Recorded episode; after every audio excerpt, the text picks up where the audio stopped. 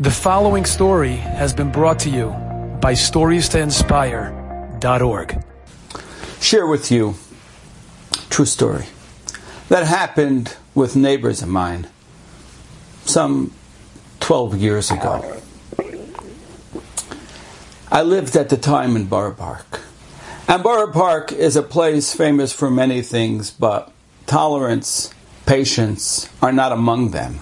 It's crowded. It's tight. There's not enough room for everybody, and therefore patience wears thin quickly. About a block away from my home, there was a two-family house, and there was a family there, we'll name them the Glucks. They lived there for what seemed like forever. Very nice, very wonderful people. Their immediate neighbor in the other half of the house was an older woman, a Holocaust survivor. And when she passed away, her children sold that half of the house to another family. We'll call them the Kersners. The Kersners walked in there and realized that even though the neighborhood and the block is great, this house hasn't been touched in 50 years. And they called a contractor, and the contractor worked hard to get them in on the right date, and they finally moved in, and a beautiful new house, and everything is so wonderful, and everything's so exciting, and the Kersners love their new home, and they love their neighborhood, and they love the block, and the immediate neighbors, and the Glucks are just the best, the kindest. The first night they showed up with supper, and ever since then there's nothing they can't do to help, and there's nothing they won't do to help. And they don't make a lot of noise. They share a wall, and it's really important when you share a wall with another family, the other family be functional and quiet. And the Glucks were just the model neighbors. They were terrific in every sense. And they only had one car, which meant more parking spots for the Kersners, which is everybody's dream in Borough Park. Everything was almost perfect. Except for one thing. Mrs. Kersner was what we might call a neat freak.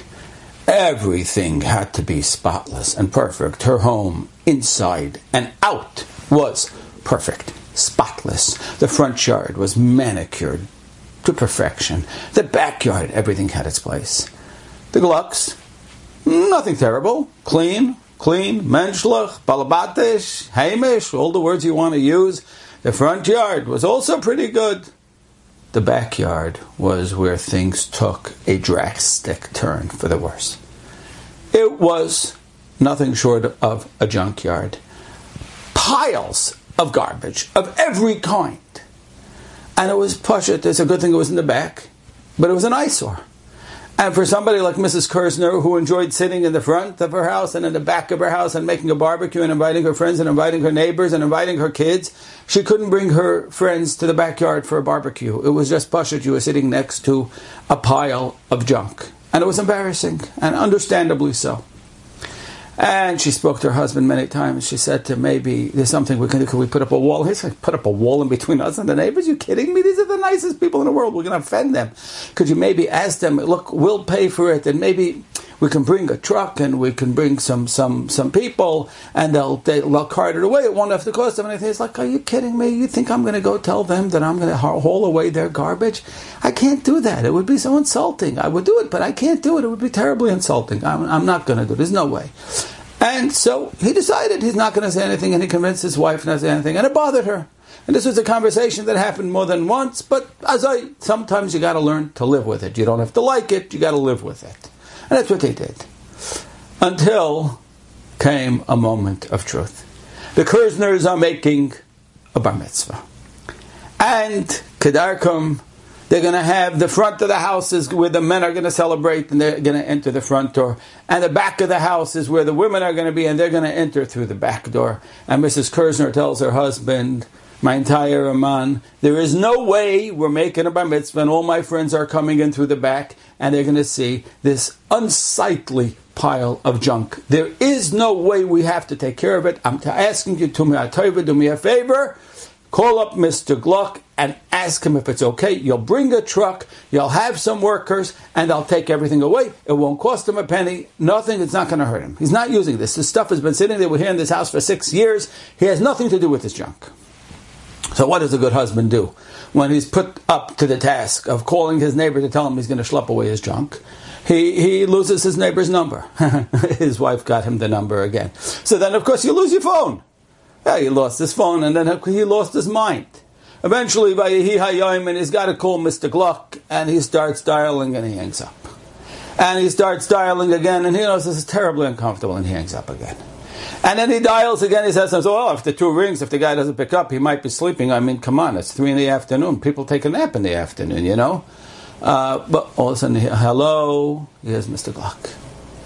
And it's Yotzes Anashmase Be'echad. He can hardly handle this. This is terror.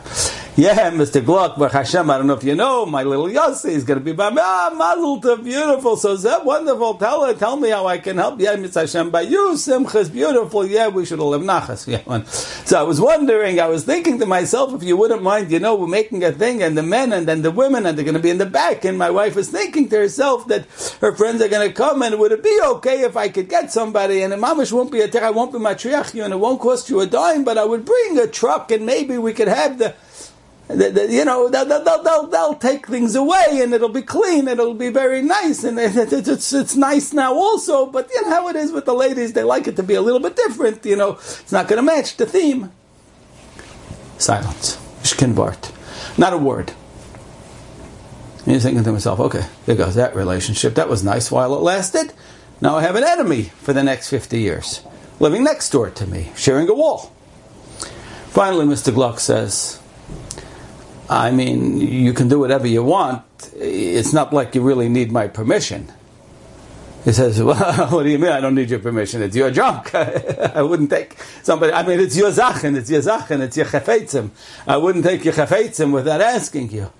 He says, I mean, not really. It's not really mine.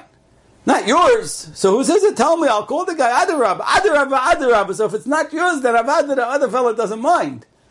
He says, no. I think you might not chap. He says, I don't know if you remember. Do you remember before you moved in, you did renovations? He said, yeah, of course, Avada, remember. I had a nightmare.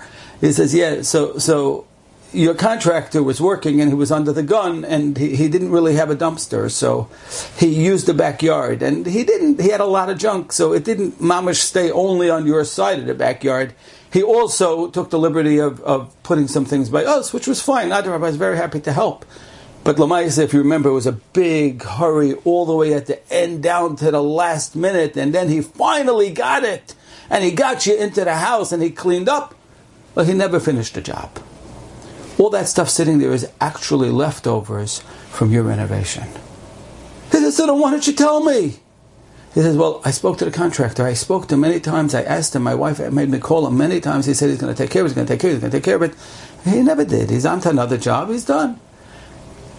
And I wanted to ask you, but I figured you must know. I figured Mr. Mabadi and Ozichi, he told you. I mean, this was. I never had that day before. We never kept junk in the backyard.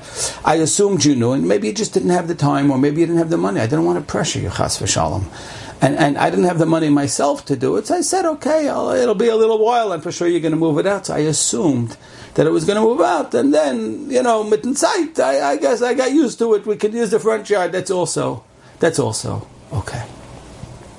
Rabbi say. This Tisha B'Av, we're not going to use our mouths to eat. We won't swallow our food. But maybe we can learn a lesson from Mr. Gluck. Instead of swallowing our food, let's learn how to swallow our tongues. Let's learn how to fagin, how to give up to the next person, how to accept the next person, whatever it is. No, the neighbor's a little dirty, so he's a little dirtier than you would like. He dumped some of his garbage by you, so he dumped some of his garbage by you. Rabbi Sai, if we can practice swallowing our tongue instead of our food, we will be Zeicha to the Beis Hamikdash. B'mheira b'yameinu. Amen. You've just experienced another Torah. Enjoyed this story? Come again. Bring a friend. storiestoinspire.org